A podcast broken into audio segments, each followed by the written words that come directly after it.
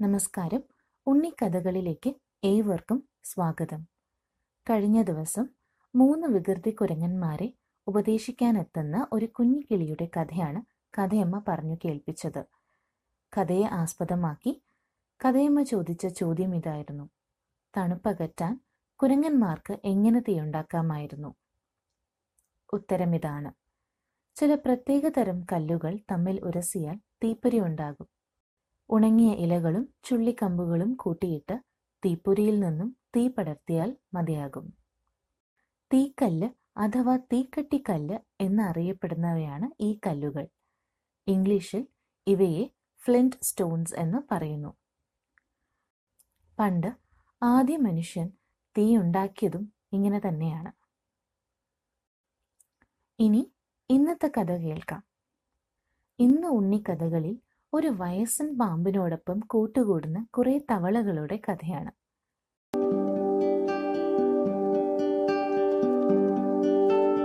കഥ കേൾക്കാൻ എല്ലാവരും തയ്യാറല്ലേ? ഇന്ന് നമുക്കൊരു വയസ്സൻ പാമ്പിന്റെയും കുറെ തവളകളുടെയും കഥ കേട്ടാലോ? പണ്ട് കാട്ടിൽ ധാരാളം തവളകളുള്ള ഒരു കുളമുണ്ടായിരുന്നു. തവളകളുടെ രാജാവും റാണിയും മന്ത്രിമാരും മറ്റു തവളകളും ഒക്കെ താമസിച്ചിരുന്ന ആ കുളം തവളകളുടെ ഒരു കൊച്ചു രാജ്യമായിരുന്നു എന്ന് വേണം പറയാൻ. അങ്ങനെ ഇരിക്കെ ഒരു ദിവസം കുളക്കരയിൽ കുറച്ച് കുഞ്ഞു തവളകൾ കളിച്ചുകൊണ്ടിരിക്കുകയായിരുന്നു അപ്പോഴാണ് അവരുടെ ശ്രദ്ധ കുളത്തിന് ചുറ്റുമുള്ള ചെടികൾക്കിടയിൽ പെട്ടത്. സൂക്ഷിച്ചു നോക്കുമ്പോഴോ? ഒരു പാമ്പ്. പിന്നെ ഒട്ടും താമസിച്ചില്ല. തവള കുഞ്ഞുങ്ങൾ വേഗം ചാടി രക്ഷപ്പെട്ടു. ആ പാമ്പോ? ഒരു വയസ്സൻ പാമ്പായിരുന്നു. ദിവസങ്ങളോളം ആഹാരമൊന്നും കിട്ടാതെ വിശന്ന് വലഞ്ഞു വന്നതായിരുന്നു വയസ്സൻ പാമ്പ്. പണ്ടത്തെ പോലെ ഇരയെ പിടിക്കാനുള്ള ശക്തിയൊന്നും ഇല്ല പാമ്പിന്. തവള കുഞ്ഞുങ്ങളെ കിട്ടാതെ പാമ്പ് നിരാശനായി തന്റെ മാളത്തിലേക്ക് തന്നെ പോയി. പിറ്റേ ദിവസവും തവള കുഞ്ഞുങ്ങളെ പിടിക്കാനായി പാമ്പ് വീണ്ടും കുളക്കരയിലെത്തി. പക്ഷെ തവള കുഞ്ഞുങ്ങൾ പാമ്പിന് പിടികൊടുത്തില്ല. അവർ വേഗം ഓടി മറിഞ്ഞു. വയസ്സൻ പാമ്പ് കുറച്ചു നേരം അവിടെ നിന്നു. എന്നിട്ട് ആ കുളക്കരയിൽ തന്നെ പതുക്കെ കിടപ്പുറപ്പിച്ചു. ഏറെ നേരമായിട്ടും പാമ്പ് അവിടെ തന്നെ കിടക്കുന്നത് കണ്ട് തവള കുഞ്ഞുങ്ങൾക്ക് സംശയമായി. അതിൽ ഒരു തവള കുഞ്ഞൻ ധൈര്യപൂർവം പാമ്പിന്റെ അടുത്ത് ചെന്ന് നോക്കി. നോക്കുമ്പോഴോ പാമ്പ് കരയുന്നു. തവള കുഞ്ഞിന് അത്ഭുതമായി. പാമ്പ് കരയേ? പാമ്പിനോട് തന്നെ ചോദിച്ചു. എന്ത് പറ്റിയെന്ന്? കരഞ്ഞുകൊണ്ട് തന്നെ പാമ്പ് തന്റെ കഥ പറയാൻ തുടങ്ങി. കുറച്ചു കാലം മുന്നേ വരെ ഇഷ്ടം പോലെ തവളകളെയും എലികളെയും ഒക്കെ പിടിച്ചു തിന്നുമായിരുന്നു പാമ്പ്. ഒരു ദിവസം ഒരു തവളയെ പിടിക്കാനായി പാമ്പ് സന്യാസിയുടെ ആശ്രമത്തിലേക്ക് ചെന്നു. തവളയെന്ന് കരുതി പാമ്പ് സന്യാസിയുടെ മകന്റെ കാലിലാണ് കൊത്തിയത്.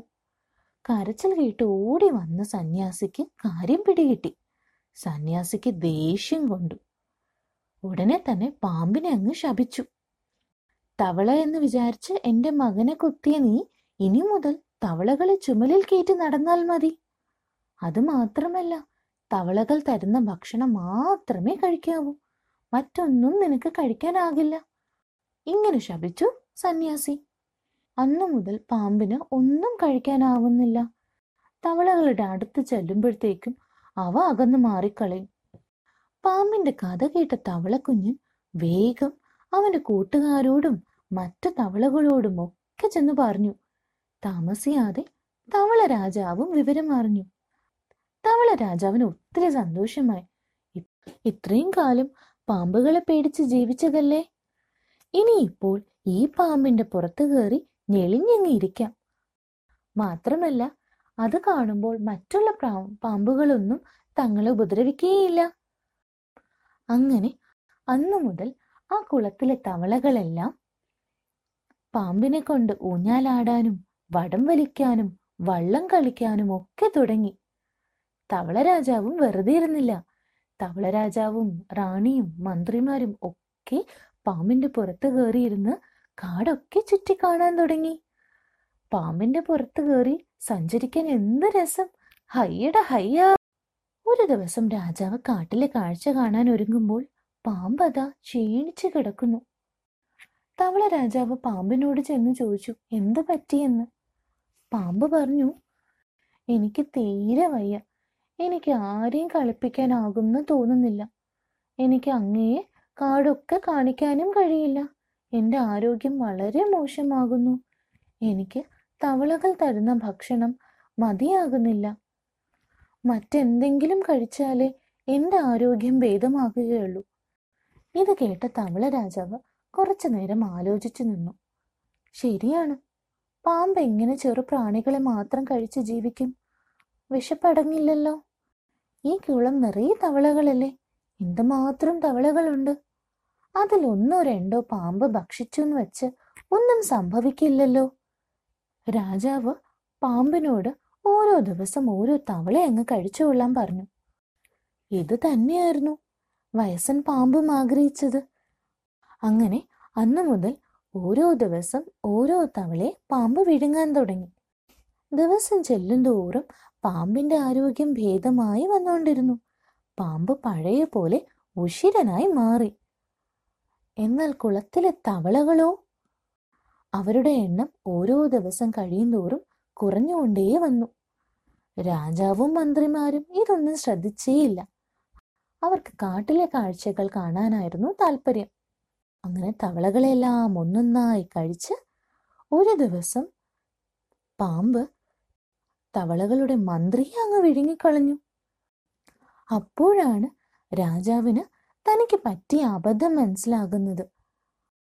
ഇത്രയും കാലം പാമ്പ് തങ്ങളെ പറ്റിക്കുകയായിരുന്നു. പക്ഷെ അപ്പോഴേക്കും ഒത്തിരി വൈകിപ്പോയി. പാമ്പ് അവസാനം തവള രാജാവിനെയും റാണിനെയും അങ്ങ് വിഴുങ്ങിക്കളഞ്ഞു. കഥ ഇഷ്ടായോ എല്ലാവർക്കും? വയസ്സൻ പാമ്പ് സൂത്രശാലിയായിരുന്നു അല്ലേ? വയസ്സൻ പാമ്പിന് ഇരയെ പിടിക്കാനാവാതായപ്പോൾ കണ്ടുപിടിച്ച ഒരു കള്ളക്കഥയായിരുന്നു സന്യാസിമാരുടെ ശാപം. തങ്ങളുടെ ശത്രുവാണെന്നറിയാമായിരുന്നിട്ടും തവളകൾ പാമ്പിന്റെ കള്ളക്കഥ വിശ്വസിച്ചു. അതുകൊണ്ടല്ലേ അവർക്ക് ഈ ആപത്തുണ്ടായത്? അതുമാത്രമാണോ രാജാവോ മന്ത്രിമാരും ആരും മറ്റുള്ള തവളകളെ ശ്രദ്ധിച്ചില്ല. അവർ കാടൊക്കെ ചുറ്റിക്കാണുന്ന തിരക്കിൽ തവളകളുടെ എണ്ണം ശ്രദ്ധിച്ചില്ല. എന്നാൽ ബാക്കിയുള്ള തവളകളോ? അവരും പാമ്പുമായിട്ട് പല കളികളിലായി ഉല്ലസിക്കുകയായിരുന്നു. തങ്ങളുടെ മുന്നിലുള്ള ആപത്തിനെ കാണാതെ പോയ തവളകൾ ഓരോന്നായി പാമ്പിന്റെ ഇരയായി തീർന്നു നമ്മുടെ വീട്ടുകളിൽ ഇതുപോലെ പറയാറില്ലേ? നമുക്ക് പരിചയമില്ലാത്ത ആരെങ്കിലും നമ്മളോട് കൂട്ടുകൂടാൻ വന്നാൽ സൂക്ഷിച്ചു നിൽക്കണമെന്ന്? അവരോടൊപ്പം പോകരുതെന്ന് പറയാറില്ലേ? ഇനി കഥയും ഒരു ചോദ്യം ചോദിക്കട്ടെ? ഇന്ന് നമ്മളൊരു വയസ്സൻ പാമ്പിന്റെ കഥയല്ലേ കേട്ടത്? അപ്പോൾ അതിനെക്കുറിച്ച് തന്നെ ഒരു ചോദ്യമാവാം. പാമ്പുകളുടെ ചെവി എവിടെയാണ്?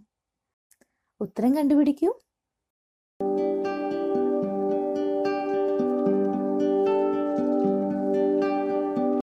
ഇന്നത്തെ കഥ നിങ്ങൾക്കെല്ലാവർക്കും ഇഷ്ടമായെന്ന് കരുതുന്നു.